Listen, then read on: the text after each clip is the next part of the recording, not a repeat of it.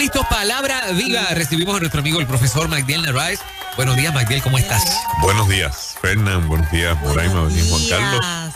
Eso es un nuevo día, ¿verdad? Eh, para, nuestra, para nuestro beneficio, porque un día más en nuestra vida es un día menos en la cuenta regresiva de Dios para el regreso de Jesucristo. Bueno, y en la mañana de hoy eh, vamos a hacer un paréntesis en palabra viva para tomar el tema, eh, uno, uno de los temas candentes eh, a nivel mundial, que es eh, el despliegue de cohetes desde la franja de Gaza hasta Jerusalén. ¿Qué está pasando? ¿Por qué está pasando esto? ¿A dónde va a llevar esto? ¿Cuál es la realidad? Porque la prensa a nivel internacional también hace sus escollos y, la información no la, no la maneja como es. Omite unas cosas importantes. La omite, la omite. Vamos a empezar primero, ¿verdad? Este, manejando aquí que los asuntos bélicos entre los, los grupos que responden al pueblo palestino y los grupos que responden al grupo judío vienen desde hace años. Vienen desde hace años porque hay un romano que se llama Adriano, fue emperador de Roma, y en su término, en el año 132 después de Cristo, le tocó la papa caliente de una revuelta judía en manos de un movimiento celote, se llama la una revolución y él de coraje quiso humillar a los judíos y él es el que le pone a la región oficialmente Filistium. Filistium en honor a los filisteos. Entonces, ¿por qué ocurrió eso? ¿Qué tiene que ver esto? Bueno, lo que pasa es que los amantes de la Biblia, especialmente del Antiguo Testamento, deben haber notado que a los únicos que los judíos llaman incircuncisos son los filisteos. De todos los enemigos que hay allí, hititas, eteos, cananeos, jebuseos, elgeseos, fereceos, de todos ellos, estos son incircuncisos. Y tú ¿qué pasó aquí? Porque la circuncisión es una señal de pacto todos los demás pueblos de la zona son de alguna forma u otra descendientes de Ismael. Pero los filisteos no, porque los filisteos vienen de la isla de Creta, que es una isla que está al sur de Grecia, entre Grecia y Turquía hoy. Entonces, al no ser de la región, no son hijos de Abraham. Por lo tanto, no son del pacto, pues son incircuncisos. Con eso en mente, tengan entonces que para el judío el filisteo es otra cosa diferente al cananeo. Pues este romano, que parece que conoció un poquito de historia, dijo, ah, este es el incircunciso, mm. este es el que no es hijo del pacto. Pues mira, ¿sabes lo que yo voy a hacer? Voy a llamar a esta región Filistium, que significa Filistea, la región de los filisteos. Con el tiempo, se fue deformando el vocablo, algo que estábamos hablando aquí ahora, ¿verdad? De los constructos lingüísticos que hacen que las cosas tomen un valor sin tenerlo originalmente. Una cosa se llama epistemología, que es el origen de donde viene el sentido semántico del vocablo. Quiere decir que el origen de la cosa está atada a la cosa.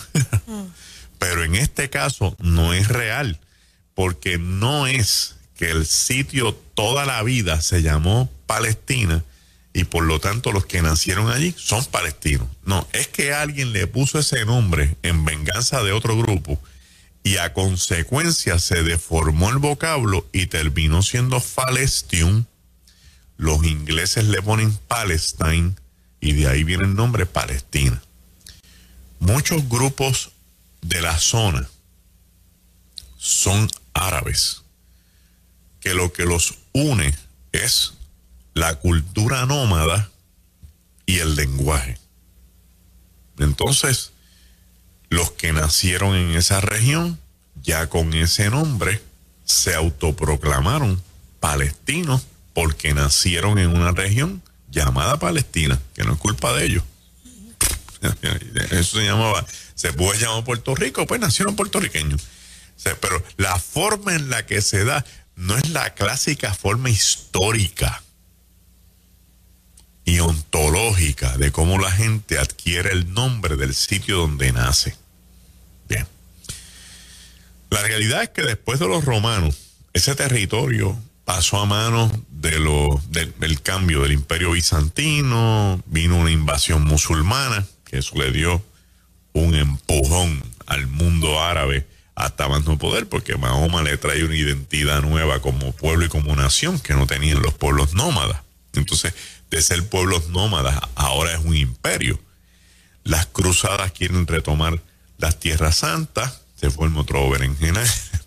Después de eso viene un segundo movimiento musulmán a cargo de un grupo llamado los, los mamelucos. Después vienen entonces los turcos, cogen fuerza y vienen descendiendo del norte hacia el sur, de Turquía hasta el Medio Oriente. Y el imperio otomano se establece allí. Cuando el imperio otomano se establece allí, ya ese territorio no tiene los nombres que tienen hoy. Eso, eso, eso, ya eso, ya eso dejó de ser tierra de la gente desde los romanos. Eso ya eh, allí no estaba Fenicia, allí no estaba Babilonia, allí no estaba nada de eso, porque ya eso era tierra del emperador, tierra del imperio que conquista. ¿A quién le hace daño que el imperio otomano esté allí? Le hace daño a los ingleses, le hace daño a los franceses. ¿Y por qué? Porque ellos tienen colonias en África y en Asia. Y entonces para poder manejar sus colonias, tienen que hacerlo exclusivamente por barco, que les cuesta, porque transportar las cosas por barco cuesta, cuando atravesando el Medio Oriente lo podían resolver pero no podían atravesar el Medio Oriente porque realmente los otomanos perdón, estaban allí y no le daban paso. Entonces, ¿qué, surge en beneficio de Inglaterra y de Francia? La Primera Guerra Mundial, que es un reseteo. Mm. Es un nuevo reseteo. ¿Oh, sí? Sí, un reseteo porque cambia la dinámica de Europa con relación a África y Asia. Pues tienen un imperio allí por años controlando todos los, caminos, la famosa ruta de la seda, los caminos de, comercio entre las tres este, eh, continentes del área. Entonces Alemania se pone difícil, Inglaterra y Francia le salen al paso y aprovechan el desierto para atacar, ¿verdad? Por Europa y todo lo demás. Y de paso le dan un golpe a los otomanos. Pero los ingleses se reúnen con los jeques árabes de la región para pedirle a, estos jeques la ayuda a destruir y destronar el imperio otomano para que a cambio de esta ayuda Inglaterra le devuelva las tierras, siempre y cuando se establezcan tratados y beneficios para todo el mundo. De ahí que surge el Tratado de Belfort. Es un tratado famoso y de ahí que surge la famosa película The Lawrence of Arabia con Peter O'Toole, que es, Lawrence es el inglés a cargo de estar haciendo las negociaciones con estos jeques árabes. Viene la guerra, Inglaterra con la ayuda de Francia, destronan a los otomanos con la ayuda de los jeques árabes de la región, de los, de los jeques, de los más importantes, de los hachemitas, los wasabi, entre otros. Y empieza Inglaterra, agarra una mesa así, pone el mapa del Medio Oriente y dice, vamos a dividir las tierras.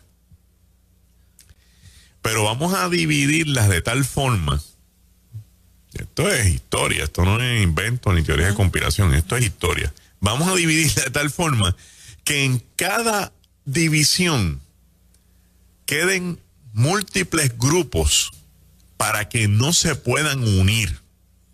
Y las divisiones las vamos a hacer desde la óptica de la participación musulmana.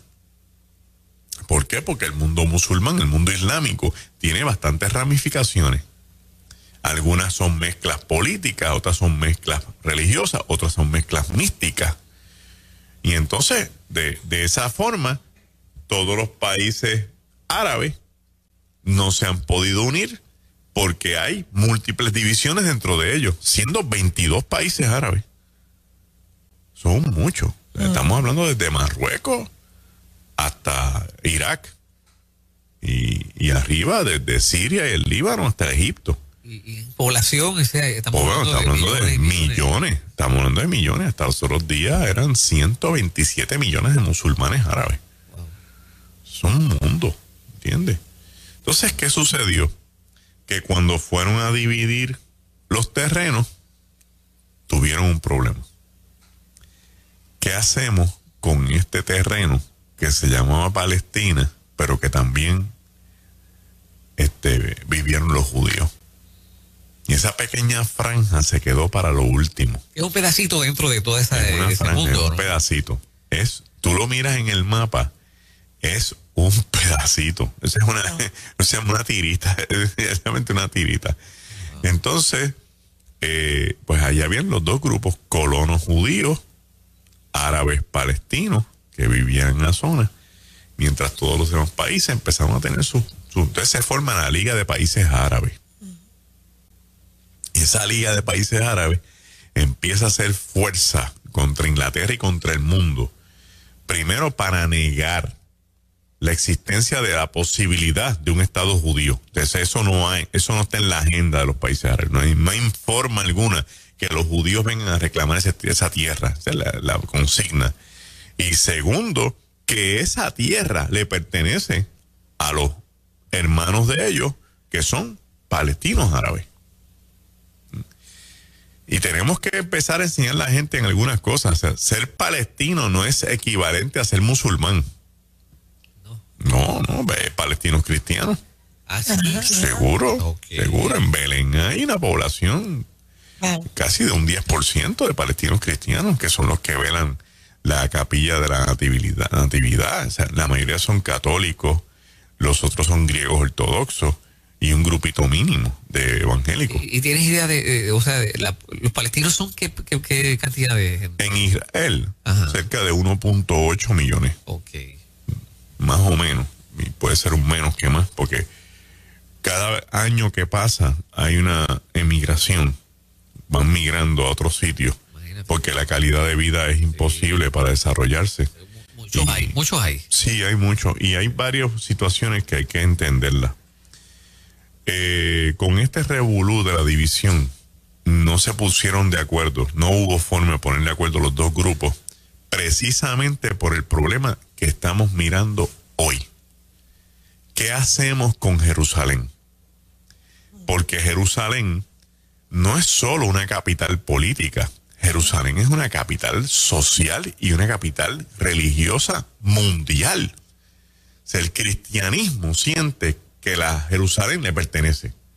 El mundo islámico siente que le pertenece porque lo consideran el tercer bastión del mundo islámico, en la Meca, Medina y Jerusalén. Y el mundo este, judío, pues obviamente es su bastión porque allí estaba su templo y allí está el lugar santísimo, que eso para el judío es prime en el mundo religioso. Así que las tres religiones monoteístas más grandes del mundo convergen en la misma ciudad. A eso le añades el elemento político, que esa ciudad le ha pertenecido por lo menos como a 14 países en, sus en sus diferentes conquistas. Y, y ahora, pues, eh, cuando entra esta división en el año 1946, quien domina el territorio es Inglaterra bajo un proyecto político llamado el Mandato Británico, que es un protector, para evitar la lucha entre los árabes y los judíos que están en la misma zona, mientras están protegiéndole, muchos judíos empiezan a regresar a Israel a consecuencia de la devastación que, que provoca Hitler con la Segunda Guerra Mundial del 1939 al 1945, más todo el movimiento sionista provocado por Teodoro Herzl eh, antes del 35, antes de Hitler, que inyecta al mundo judío a que hace falta que tenga un terreno. Entonces se va caldeando el proyecto, es un turn oil, como dicen los americanos, va, va empezando a, a a, a, hervir la olla. Y llega un punto de ebullición donde va a explotar. Eh, o sea, eh, allí convergen estas estas tres, estas tres religiones y literalmente los encuentras allí. Sí, los encuentras allí. Pero no se mezclan. No se mezclan, eh, porque de, de cuando los ingleses deciden vamos a dividir esto. Y los judíos dicen no. Y los árabes dicen no, porque no se puede dividir Jerusalén. Y hay, hay ese, ese impas. Los ingleses deciden irse de la región. Y entonces Israel decide declarar la independencia el 14 de mayo de 1948. Jerusalén está en manos de Jordania en ese momento. Ese terreno le pertenecía a Jordania. Jerusalén completa. Por eso es que montan la mezquita donde está el domo, porque le pertenece a ellos. Entonces, después de la guerra de la independencia, donde los judíos ya estaban armados hasta los dientes contra los árabes, a quienes los agarraron de sorpresa y se quedan entonces ahora con el territorio, los palestinos no salen de allí, se quedan en los territorios donde están, pero ahora están sometidos al Estado judío de Israel los cristianos que llegan allí son turistas. Eh, hay misioneros también. Hay misioneros. Hay misioneros también. Allí está desde hace muchos años, creo que después de la guerra de los seis días, allí está el Concilio Mundial de Iglesia, que es una organización misionera de los Estados Unidos que se dedica a trabajar con los grupos marginados en el Medio Oriente y en otros sitios Después de la guerra del, 48, ocurre un fenómeno y es que se empiezan a aprobar unas leyes.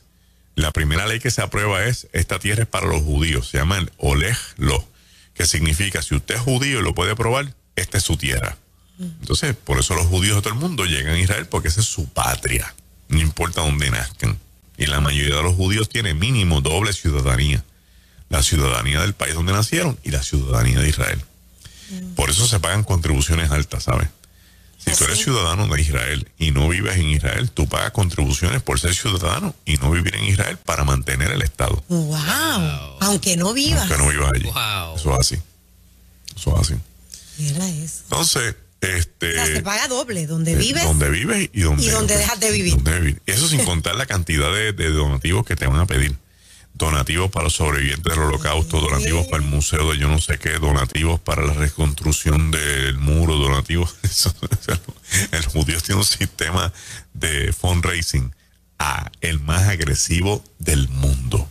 Ah, ¿Por eso ellos crecen o crecen? No, crecen a, como de lugar, fíjate eso. Entonces, ¿qué sucede? Eh, los palestinos quedan sin representación, sin defensa. ¿Quién los representa? ¿Quién los defiende? ¿De qué van a vivir? Porque ahora es el Estado judío. Entonces, la mayoría de los palestinos empieza a moverse de la frontera. Se van moviendo para Siria, por eso habían cientos de miles en Siria. Se van moviendo para Jordania, que el número era casi de 400 mil palestinos que ahora están en Jordania. algunos se movieron para Egipto, otros se han movido para Estados Unidos. En Puerto Rico hay muchos.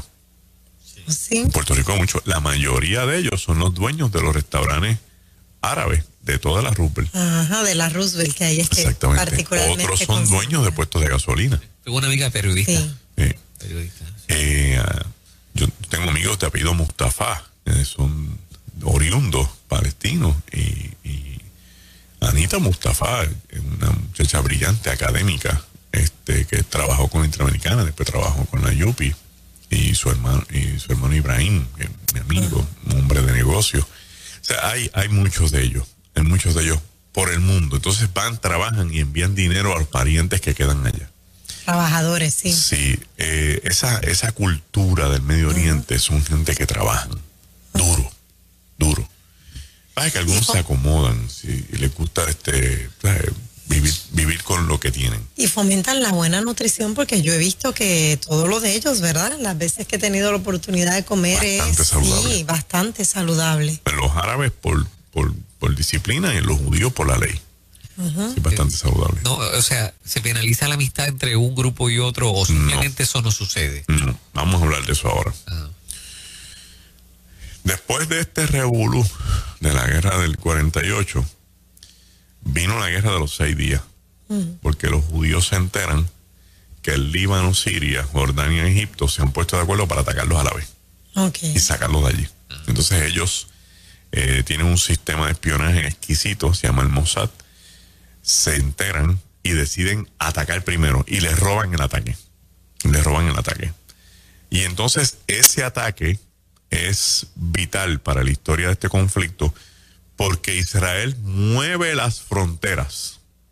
Si la, si la verja llegó aquí, La colindancia. ya, colindancia. si el punto colindante llegó aquí, yo te voy a mover el punto a la próxima pangola. Entonces, movieron en el norte, los puntos los movieron hasta los altos de Golán, que le pertenecían a Siria hasta ese entonces. En el este movieron los puntos después del Jordán. Después del Jordán. eh, que, que era, que era el linde entre Jordán e Israel le destruyeron el palacio a, a, a Hussein el primero, se, fueron bravos de verdad. Sí, sí. Y en el sur se llevaron enredada la península del Sinaí, que le pertenecía a ese momento a Egipto. Y ahí tiraron las lindes, agarraron un poco de aire, descansaron, cogieron fuerza y empiezan a negociar para ver hasta entonces de dónde pueden retomar los puntos y traerlos más acá. Entonces trajeron los puntos del Jordán, los trajeron hasta el Jordán, hicieron dos divisiones, una división territorial y una división geográfica. Del Jordán para allá es Jordania, del Jordán para acá es Israel, pero entonces hay una división política donde están las verjas, donde ninguno de los dos bandos puede pasar. En los altos de Golán dejaron sus bases porque los sirios eh, tenían en agenda montar una represa que podía secar parte de las fuentes del agua que llegan hasta la Galilea y si les seca la Galilea les secaba el 30% de agua potable disponible para Israel. Así que cogen el, Golán para evitar que les monten la represa, más que otra cosa porque el Golán no es otra cosa que montes con piedras y una que otra higuera en algún sitio con una destreza eh, bélica magistral que no quiero entrar en detalles porque realmente eh, se me va a venir el poco tiempo que tenemos para explicar lo que está pasando. Ahora, en la guerra de los seis días, Jerusalén todavía queda dividida. Primero era de Jordania, ahora está dividida. Hay una parte este que todavía le pertenece al día de hoy a, a los palestinos, porque la mayoría de los que viven allí son palestinos, y en la parte oeste, que ya está desde el 67 en manos de los judíos, están sus edificios, están sus estructuras, y tú caminas y puedes ver los dos tipos de estructura y de diferencia. Puedes ver los dos tipos de estructura y de diferencia. Entonces, ¿qué ha pasado en estos días? Con esta explicación así histórica, ¿verdad? ¿Qué ha pasado en estos días? Bueno, lo primero que pasó fue que eh, los ortodoxos eh, hicieron una celebración hace un mes atrás, un poquito más, porque tienen un individuo que se llama este, Ezequías Ben David. Entonces el tipo es una eminencia, el tipo eh, aparentemente se sabe la ley de memoria, es un buen predicador y se alega que ha orado y han ocurrido fenómenos. Y alguien coló un video por las redes maliciosamente y dijo, el mundo judío encontró su Mesías. Y eso es fake news. Sí, sí, salió hace unos cuantos días. Eso fue fake news. revuelo. Un revuelo y que hubo una coronación y que este es del linaje de David. Eso es fake news. Eso no es cierto. Para nada. Son, ni ha habido, ni ha ocurrido ninguna coronación. Ajá. Ni se ha entronado a nadie en nada. Eso no es cierto. Ahora, eso pues ayuda a Mateo 24. Claro. Cuando digan míralo allí, no vayas porque no es verdad. Eh, ellos tuvieron esa actividad. Después los judíos ortodoxos tuvieron una gran fiesta, un festival gigantesco. Pero había tanta gente para el lugar que el lugar colapsó. Y al colapsar se formó un revolú de la gente corriendo y en la estampida de gente saliendo del sitio porque colapsa el lugar donde estaban sentados o donde estaban parados, mueren cerca de 40 personas. Wow. Se forma el reguero, el judío, y ahí empiezan algunos grupitos a reírse de la desgracia de los judíos. Después viene el, estaban en pleno mes del Ramadán, que es el, el mes del ayuno musulmán, eh, termina el Ramadán, y muchos musulmanes quieren seguir yendo a la mezquita a orar. Pero no es la mezquita dorada, porque la mezquita dorada es un adorno prácticamente. Eso es como si fuera un santuario para celebrar cosas y un museo. La, la mezquita real es la que está al frente, la que se llama Al-Aqsa, que significa la mezquita del extremo oriente. En el Corán eh, se escribe que Mahoma tuvo un viaje nocturno, de hecho el capítulo, Sura en árabe, eh, dice que se titula así, el viaje nocturno. Él fue un viaje nocturno al extremo oriente y allí puso sus pies. Entonces los musulmanes pensaron que el extremo oriente visto desde Arabia Saudita es Jerusalén. Y por eso montan la mezquita del Al-Aqsa y es la tercera mezquita más importante dentro del mundo musulmán. Meca Medina, Aqsa, en Jerusalén. Ahí es que estaban orando. Entonces empezó una pequeña lucha entre policías judíos y practicantes musulmanes que iban a la, a la planicie si ven las noticias se van a dar cuenta que eso está pasando por una puerta de Jerusalén que se llama la puerta de Damasco. Esa es la puerta que da hacia el barrio este de Jerusalén. Y en esa puerta hay unas crisis gigantescas porque cuando tú sales por la puerta te encuentras con todo Jerusalén este, perdón, que le pertenece a, eh, residencialmente a todos los palestinos. Y entonces ahí está el huerto de la tumba que nosotros vamos de vez en cuando a visitar. Ah, sí, sí, está más adelante porque le pertenece, está en el barrio donde, donde viven todos ellos. Y tú ves todas las tienditas y todos los colmados. Y ahí se formó el revolú. Y ahí ha habido, eh, han ocurrido en este momento desenlaces de golpes, macanazos, este. Pero quiero decirle a los hermanos que nos están escuchando que no es que ahí cayeron cohetes. Porque lo que me escriben algunos hermanos es, es que los cohetes llegaron hasta Jerusalén. No, no, no, no, voy a hablar de los cohetes ahora. Hasta ahora lo que estoy es en pequeñas luchas civiles en la calle. Tirijala. Tirijala. Musulmanes, palestinos, tirando piedras y botellas y cosas, y policías israelitas con macanas y con camiones que tienen una manguera de presión de bomberos que los empuja hacia los lados, y prenden fuego aquí, se dan dos o tres cantazos. ¿Por qué? Porque les restringieron la entrada a la ciudad por la puerta que ellos usualmente entran para ir a orar. ¿Por qué? Porque en la planicie del templo hubo un revolú donde se formó otro reperpero y los judíos dijeron, si en la planicie está pasando eso, porque ustedes ahí están orando y están provocando estos regueros, pues vamos a cerrar las puertas y no vayan a orar. Y eso es mortal. Eso es lo que está pasando hasta ahí. ¿Qué sucedió? ¿Y qué están haciendo? ¿Están cerradas? Ahora mismo está restringida. Ok. Está restringida. Sí, sí, porque la situación se ha vuelto tensa. Entonces el problema es que tú no sabes de cuál de los dos bandos va a venir el loco útil a formar revuelo. En cualquier momento. Eh, porque sí, sí, sí. Este, tonto útil es un problema en cualquier liga, ¿no? Entonces, ¿qué pasa? que para añadirle a, al banana que estamos haciendo, eh, coincide en estos días, coincide en estos días que los judíos van a celebrar la victoria de la guerra de los seis días. Imagínate tú.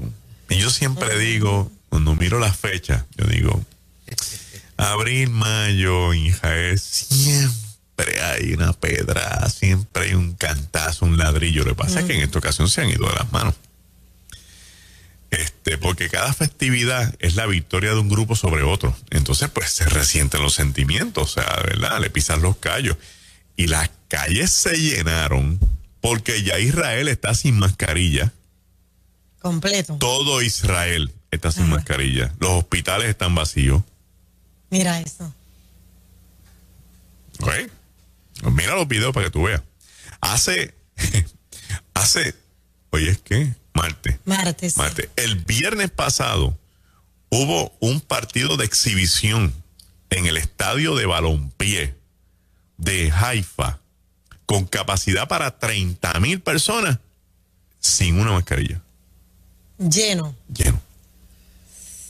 Lleno. Los teatros, los bares, los restaurantes. O sea, la vida en Israel volvió a la normalidad.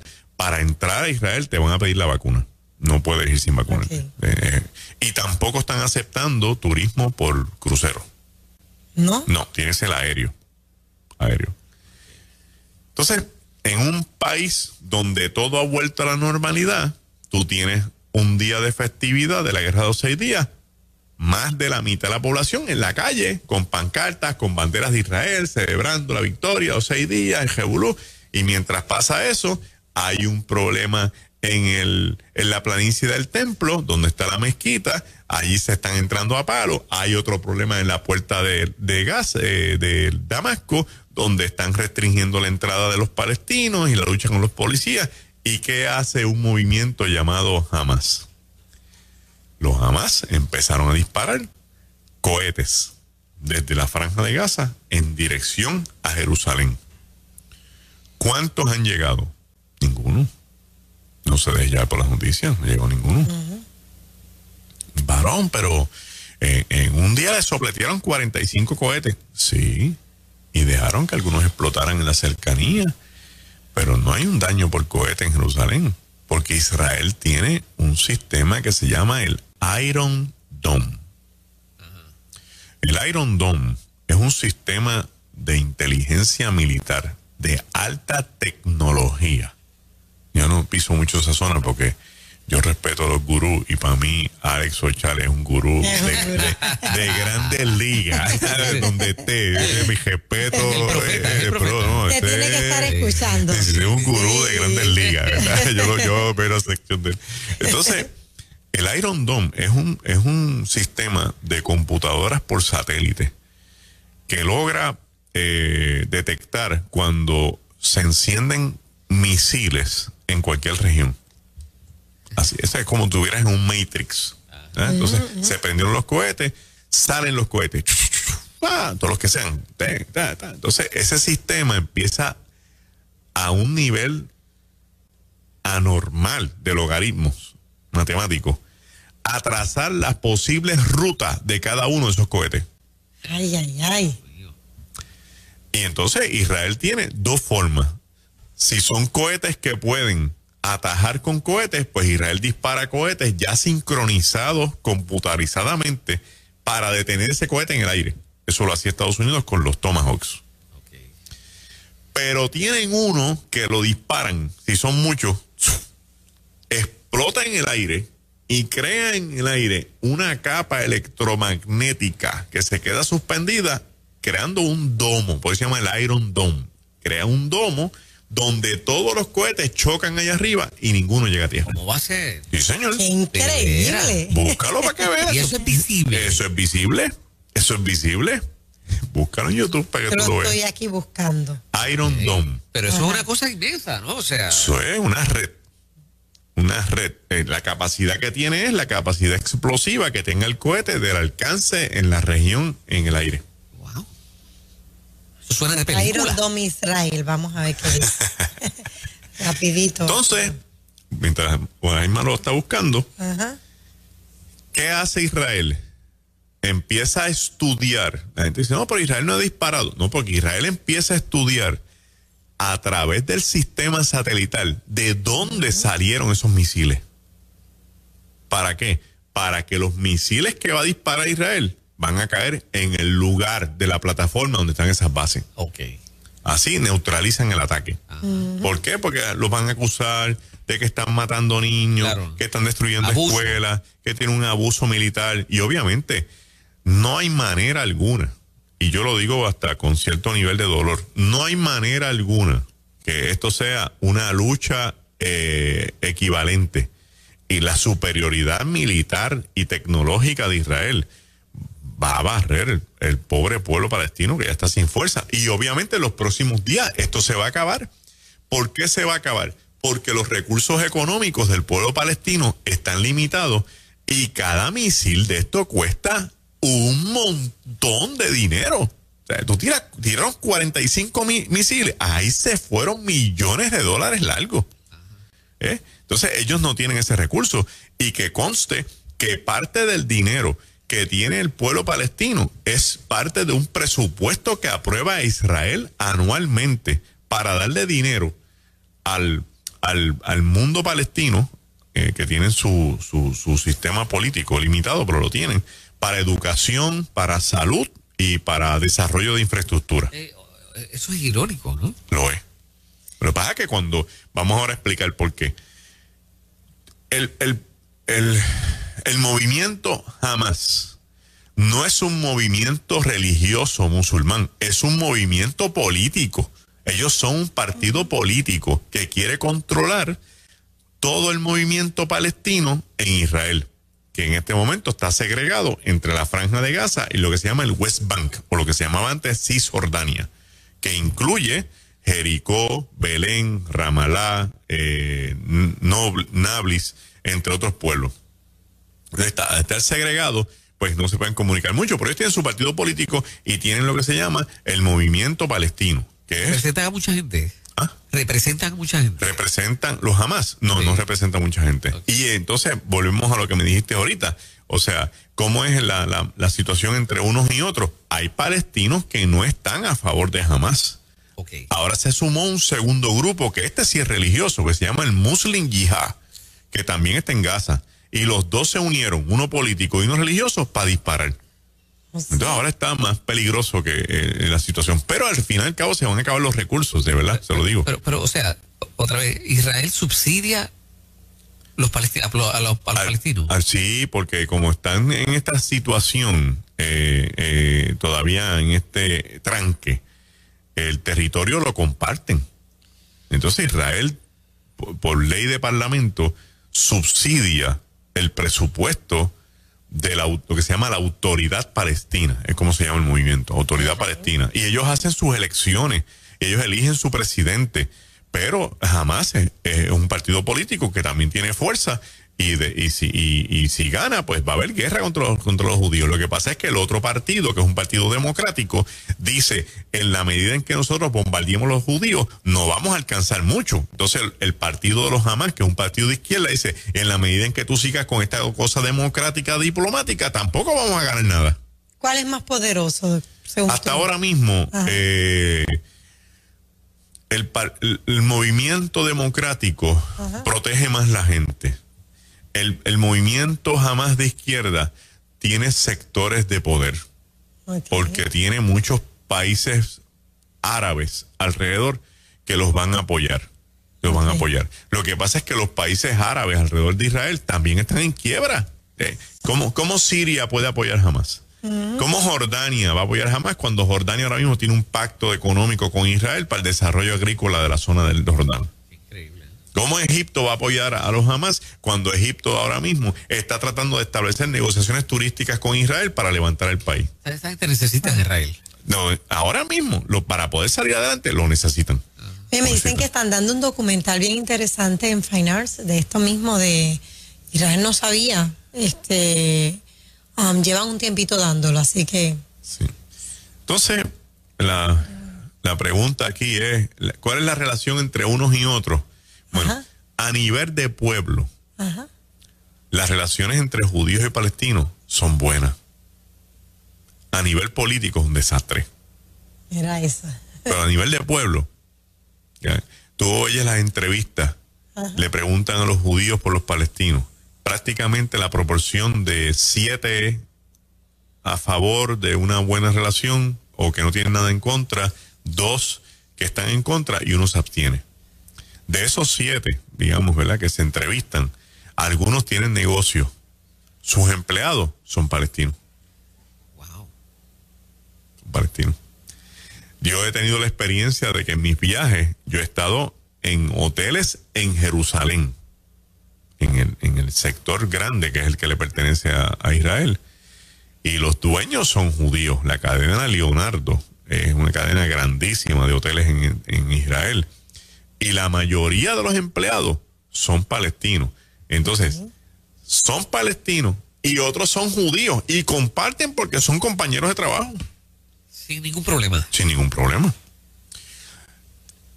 Casi todos los autobuses turísticos de las, las dos compañías más grandes que yo he utilizado en Israel, que son Amico Tours y la otra es la, la NV, eh, son compañías que el dueño es palestino y los choferes son palestinos y los guías son judíos.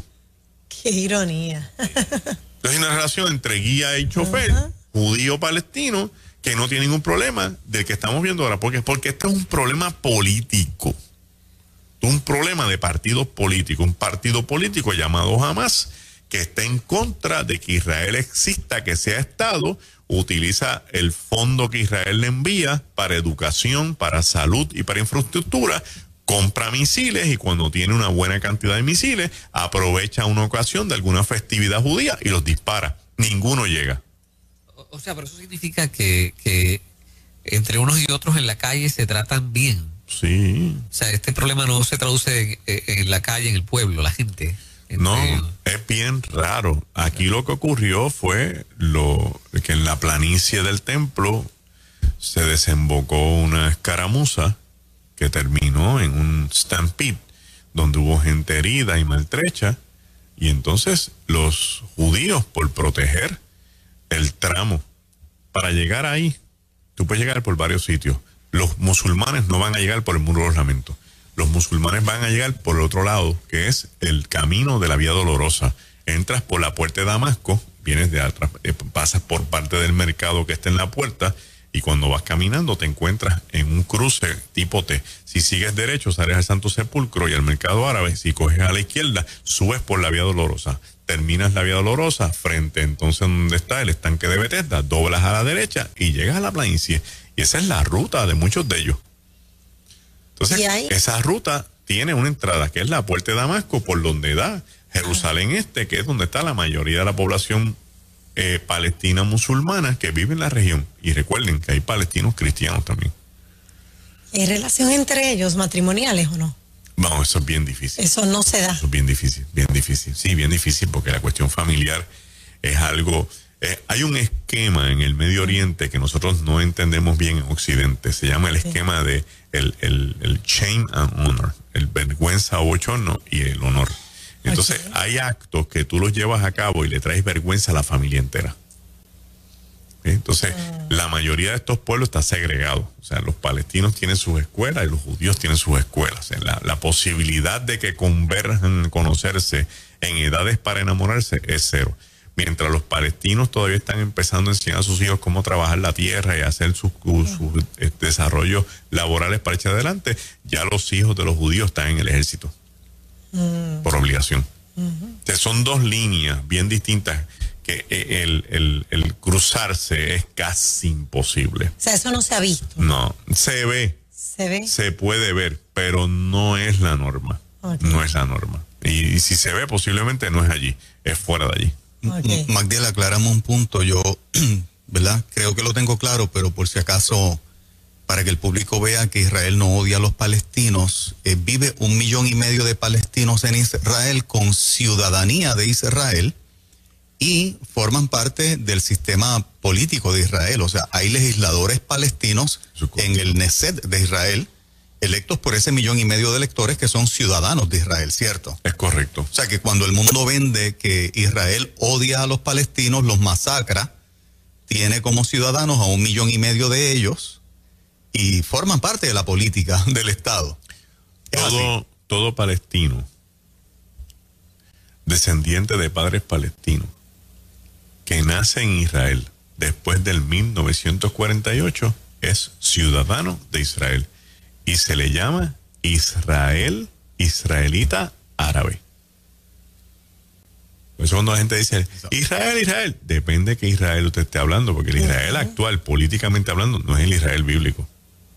El Israel actual incluye personas palestinas que tienen ciudadanía del Estado de Israel. Entonces, por tener ciudadanía tienen unos derechos y entre ellos representación en el Neset, que es el Parlamento judío, donde en las últimas elecciones hubo 40 partidos políticos peleándose las sillas y entre ellos partidos que no solamente son palestinos árabes, sino judíos asociados con palestinos árabes en partidos políticos por la defensa, por ejemplo, de la calidad del ambiente, incluyendo el agua, la naturaleza, las tierras, entre otras cosas. O sea, entre judíos y palestinos hay 3 millones de personas. Entre, no, entre judíos y palestinos hay casi 9 millones de personas, de los cuales 1.5, 1.6 son árabes.